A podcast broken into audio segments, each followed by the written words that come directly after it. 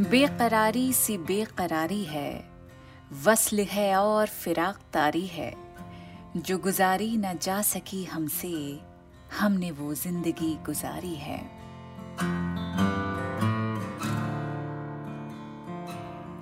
बिन तुम्हारे कभी नहीं आई, क्या मेरी नींद भी तुम्हारी है? आप में कैसे आऊँ मैं तुझ बिन? सांस जो चल रही है, आरी है।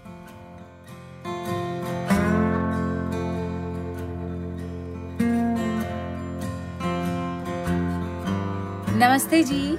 सत श्री अकाल। अस्सलाम वालेकुम। इतनी डाइवर्स तरीकों से हेलो इसलिए कह रही हूँ क्योंकि ऐसे ही डाइवर्स लिसनर्स ने मुझसे कई बार रिक्वेस्ट की है। इनफैक्ट जब से उर्दू नामा शुरू हुआ है तब से मेरे पास रिक्वेस्ट आ ही रही हैं कि मैं एक दिन जॉन एलिया स्पेशल पॉडकास्ट ज़रूर बनाऊँ। आज वो दिन आ गया है। And no, the name is not a mispronunciation of some English person called John Eliot, जो मुझे लगता था It's J A U N, John E L I A Elia Amroha के जॉन इलिया प्रोमिनेंट हिंदी फ़िल्म डायरेक्टर कमाल अमरोही के कज़न न सिर्फ़ poet बल्कि स्कॉलर फिलोसोफर जॉन इलिया ही के बारे में है आज का पॉडकास्ट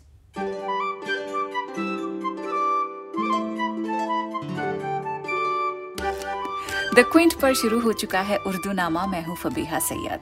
देखिए, शायरी के बारे में कहा जा सकता है कि understanding poetry somewhat like cracking a code code कब क्रैक किया जाता है? जब उसकी जबान आती हो, यानी जिस टेक्नोलॉजी से वो कोड लिखा गया है, उसकी प्रोग्रामिंग की जबान आती हो। तो इस हिसाब से तो उर्दू शायरी का लुत्फ सिर्फ़ वही लोग ठीक से उठा सकते हैं जिन्हें उर्दू जबान अच्छे से आती हो। नहीं? अब ये बताइए ना कि सिर्फ़ गालिब मीर मोमिन फैज जैसे शायरों को समझने के लिए दिल चाहता है कि उर्दू सीखी जाए, है ना? अहमद फराज, साहिर, नज़ीर अकबर आबादी, जोश मली आबादी भी ऐसे ही शायरों की फहरिस्त में आते हैं, जो उर्दू को हमारे लिए पुरकशिश अट्रैक्टिव बनाते हैं। थॉट को लैंग्वेज का सहारा लेकर किस तरह एक्सप्रेस करना चाहिए, इसी को पोइट्री कहते हैं। इसीलिए हम इन पोइट्स के शैदाई हैं फैंस हैं, और जॉन ईलिया भी ऐसे शायर हैं, जो वैसे तो अभी हाल ही में पॉपुलर हुए हैं। हाल ही से मतलब रिसेंटली से मुराद है कि अभी कुछ 20 सालों से। वैसे तो जॉन ईलिया अपनी ज़िंदगी में was a well known poet मुशायरों में रेगुलर थे। मतलब आठ साल की उम्र से जो इंसान शायरी करता हो वो चाइल्ड प्रोडिजी को अपने लाइफ टाइम में मशहूर तो होना ही होता है ना। लेकिन world wide crazy fan following Elia को उनके इंतकाल के बाद मिली। 8 नवंबर 2002 में जब उनका इंतकाल हुआ कराची में, उसके बाद ही उनकी कलेक्शंस ऑफ़ पोइट्री पब्लिश होनी स्टार्ट हुई। ऐसा नहीं है कि उनकी ज़िंदगी में भी कोई किताब नहीं छपी।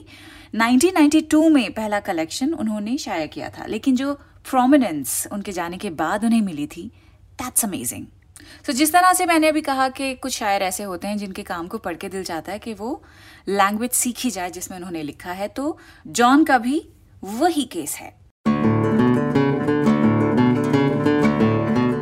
जॉन की शायरी को पढ़ के ऐसा नहीं लगेगा that you cracking a code पर बहुत ही आसान बोलचाल में सिंपल जबान में उन्होंने अपनी शायरी कही है कि मासिस में वो बहुत ही ज़्यादा मकबूल हो गए। उनकी शायरी इसलिए और पसंद की जाती है क्योंकि उर्दू शायरी में हार्ट ब्रेक्स को बहुत ही लंबे चौड़े मेटाफर्स एंड एक्सप्रेशन देकर लिखा गया है, लेकिन जॉन की शायरी में एक्सप्रेशन बड़े ही सिंपल होते हैं। बिल्कुल ऐसा लगता है किसी यार दोस्त का दिल टूटा है, उसकी गर्लफ्रेंड उसे डंप करके भागी है। उनकी शायरी में जॉन की शायरी में थोड़ी सी आपको तलखी भी मिलेगी। साफ़ और बिल्कुल खरी बात। अल्फाज में लिपटे हुए जज्बात नहीं है, सिर्फ़ एहसास हैं, जो आसान जबान में कहे जा सकें, समझे जा सकें and that's what John's poetry is about.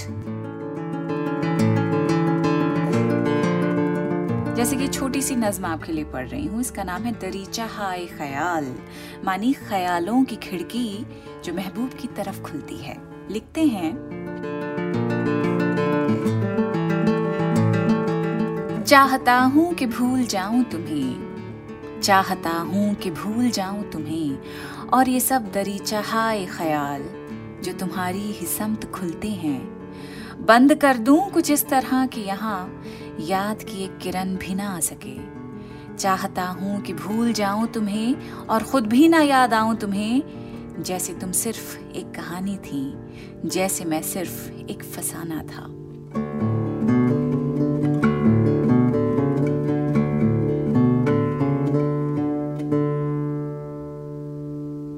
इसी तरह के अकेलेपन और हार्ट ब्रेक पर एक गज़ल के कुछ अशार आपको मैं पढ़ के सुनाती हूँ।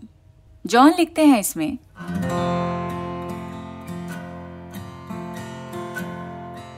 एक ही मुजदा सुबह लाती है मुस्ता खुशखबरी।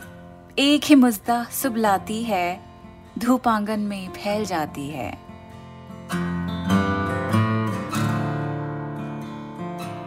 कितना सिंपल और खूबसूरत एक्सप्रेशन है जॉन का सुबह के लिए। वैसे एक और शेर के लिए यहाँ पे इस पॉइंट पे पॉडकास्ट के मैं थोड़ा डाइग्रेस करूँगी। जोश मलिहाबादी का एक बड़ा ही खूबसूरत शेर है सुबह के ऊपर। वो भी आपको सुनाऊँगी, इस वक्त दिमाग में आ रहा है और ना भूल जाऊँगी। जोश मलिहाबादी लिखते हैं, हम ऐसे अहले नज़र को सबूत हक के लिए हम ऐसे अहले नज़र को सबूत हक के लिए अगर रसूल ना होते तो सुबह काफ़ी थी। कि अगर प्रॉफिट मोहम्मद रसूल नहीं होते तो हम जैसे पीपल ऑफ़ विजन के लिए मतलब हम जैसे लोग जिन्हें किसी भी चीज़ पे यकीन करने के लिए सबूत चाहिए एविडेंस चाहिए तो हमारे लिए सबूत हक एविडेंस ऑफ़ ट्रूथ देने के लिए सुबह काफ़ी थी अगर रसूल ना होते।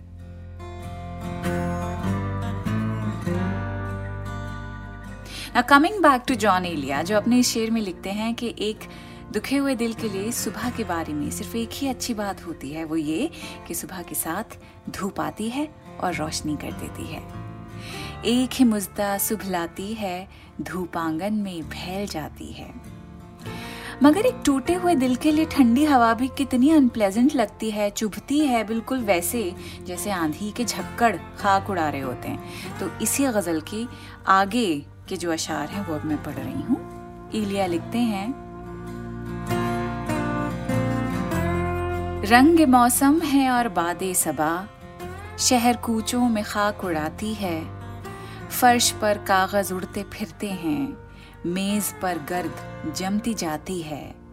सोचता हूँ कि उसकी याद आखिर अब किसे रात भर जगाती है।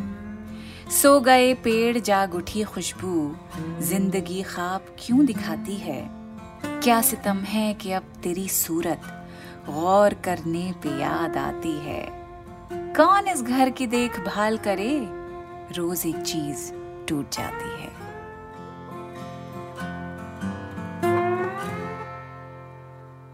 हार्ट ब्रेक्स सकेलापन लेकर आते हैं और ऐसे में feeling lonely is a very obvious emotion so जैसे जैसे जॉन की शायरी से वाकिफ होते हैं, वैसे वैसे you feel an astounding depth of despair in his poetry यानी शदीद तकलीफ़ और गम कब होगा जब शिद्दत से किसी से मोहब्बत की जाएगी?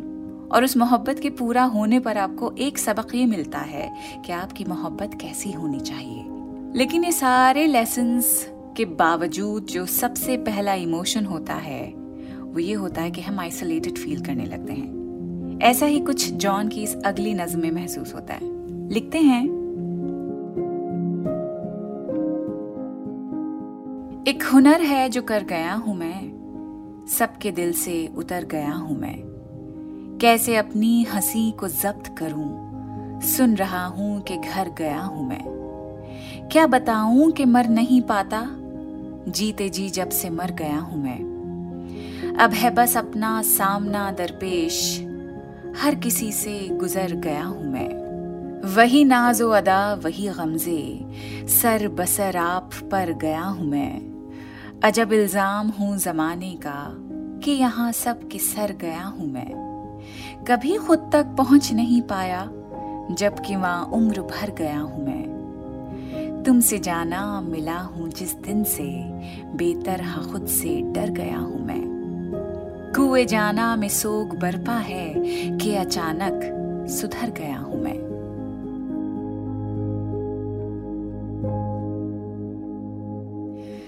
लेकिन मोहब्बत में खुद को तबाह और बर्बाद करना सबसे आसान तरीका होता है टू एक्सप्रेस वंस लव इस बात की दलील देना मोहब्बत में कि देखो, हमसे ज़्यादा मोहब्बत तुमसे कोई नहीं कर पाएगा, इसलिए हमने खुद को ही मिटा दिया है तुम्हारे पीछे।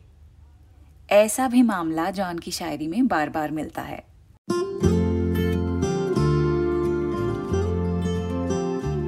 मैं भी बहुत अजीब हूँ, इतना अजीब हूँ कि बस खुद को तबाह कर लिया और मलाल भी नहीं। या फिर, ज़िंदगी किस तरह बसर होगी, दिल नहीं लग रहा मोहब्बत में।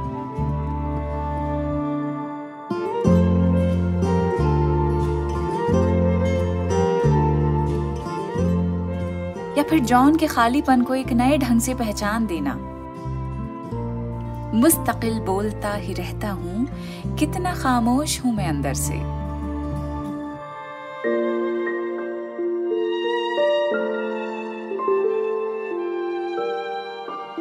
लेकिन वो मोहब्बत ही क्या जिसमें खुद को मिटाया ना गया हो? जॉन का वो शेर भी तो है। इश्क तो सर माँगता है मियाँ, इश्क पे करबला का साया है। चाहे वो इश्क खुदा के लिए हो, किसी इंसान के लिए हो किसी दूसरी जस्तजू के लिए हो, खुद ही को थोड़ा तो भुलाना ही पड़ता है, तभी तो वो इश्क कहलाया जाएगा।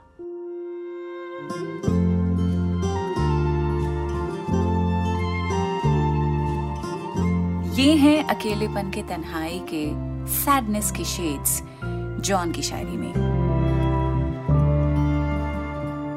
जॉन के बारे में जो मैं कह रही थी ना कि बहुत ही खरापन मिलेगा। सिंप्लिसिटी मिलेगी। तो उनका एक शेर है जिसमें मोहब्बत की उन्होंने एक कंडीशन लगाई है और वो है शिकवा। अब बताइए, इस तरह के एंगल के बारे में कभी हम सोच सकते हैं क्या?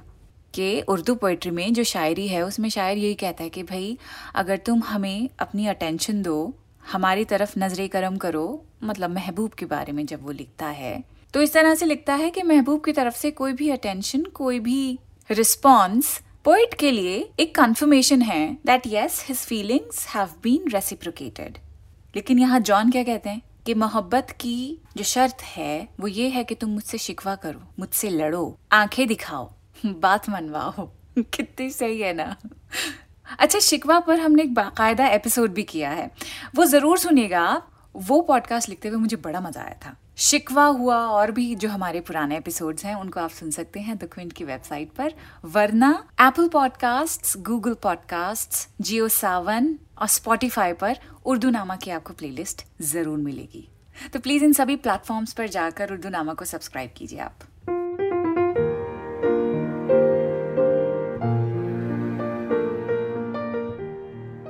इस शेर में, जिसकी मैं बात कर रही थी, इसमें जॉन कहते हैं कि मोहब्बत तो बस एक बात से साबित होती है, वो ये कि तुम हमसे कुछ तो गिला करो। लिखते हैं, कैसे कहें कि तुझको भी हमसे है वास्ता कोई? कैसे कहें कि तुझको भी हमसे है वास्ता कोई? तूने तो हमसे आज तक कोई गिला नहीं किया। तो अगर आपसे आपका पार्टनर ये कहे कि बारिश हो रही है, ये देखो ठंड में कितना मज़ा आ रहा है। काश तुम हमारे साथ होते, हम साथ में मिलकर अदरक की चाय पीते और किशोर कुमार के गाने सुनते। कितना मज़ा आता, पर देखो इतने हसीन मौसम में तुमने तो हमें कॉल भी नहीं किया मैसेज भी नहीं किया कि तुम हमको मिस कर रहे हो। इस तरह की शिकवे शिकायतों का मतलब ये है कि उनके लिए आपकी तरफ़ से रिस्पॉन्स कितना मायने रखता है। परवीन शाकिर की भी तो यही शिकायत थी अपने महबूब से। मैं क्यों उसको फ़ोन करूँ? उसके भी तो इल्म में होगा। कल मौसम की पहली बारिश थी। तो इस तरह के गिले शिकवे वही कर सकते हैं जो आपसे कोई वास्ता रखना चाहते हो। सिर्फ़ वही लोग जिन्हें आपसे बहुत उम्मीदें होती हैं। कैसे कहें कि तुझको भी हमसे है वास्ता कोई? तूने तो हमसे आज तक कोई गिला नहीं किया।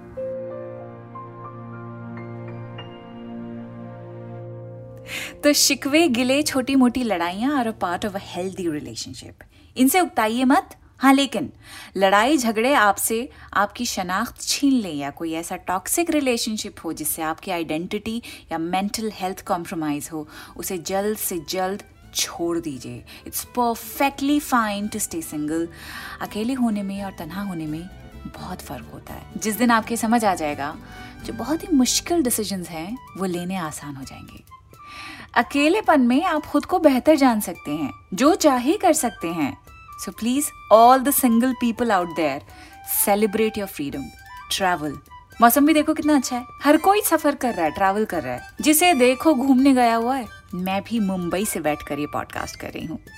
एक्चुअली एक फैमिली फ़ंक्शन अटेंड करने हम लोग आए हुए हैं। And I am missing Delhi की सर्दी। बॉम्बे में इस वक्त सर्दी नहीं है। मतलब इट्स इट्स प्लेजेंट और सर्दी, जिस पर लास्ट पॉडकास्ट है मेरा वो एपिसोड अगर आपने मिस कर लिया है तो सुन लीजिएगा।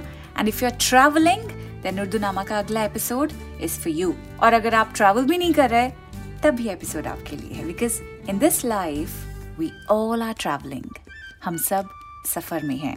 So keep travelling keep flying और सफ़र में कोई फ़िल्म देखना चाहते हैं तो काला देख लीजिएगा आप। और उसका रिव्यू अगर आप सुनना चाहते हैं तो क्विंट पर डू आई लाइक इट नाम का एक पॉडकास्ट है। इसमें host Pratiksha is talking about mother daughter relationship in films So bon voyage till we meet again next week. Khudafis.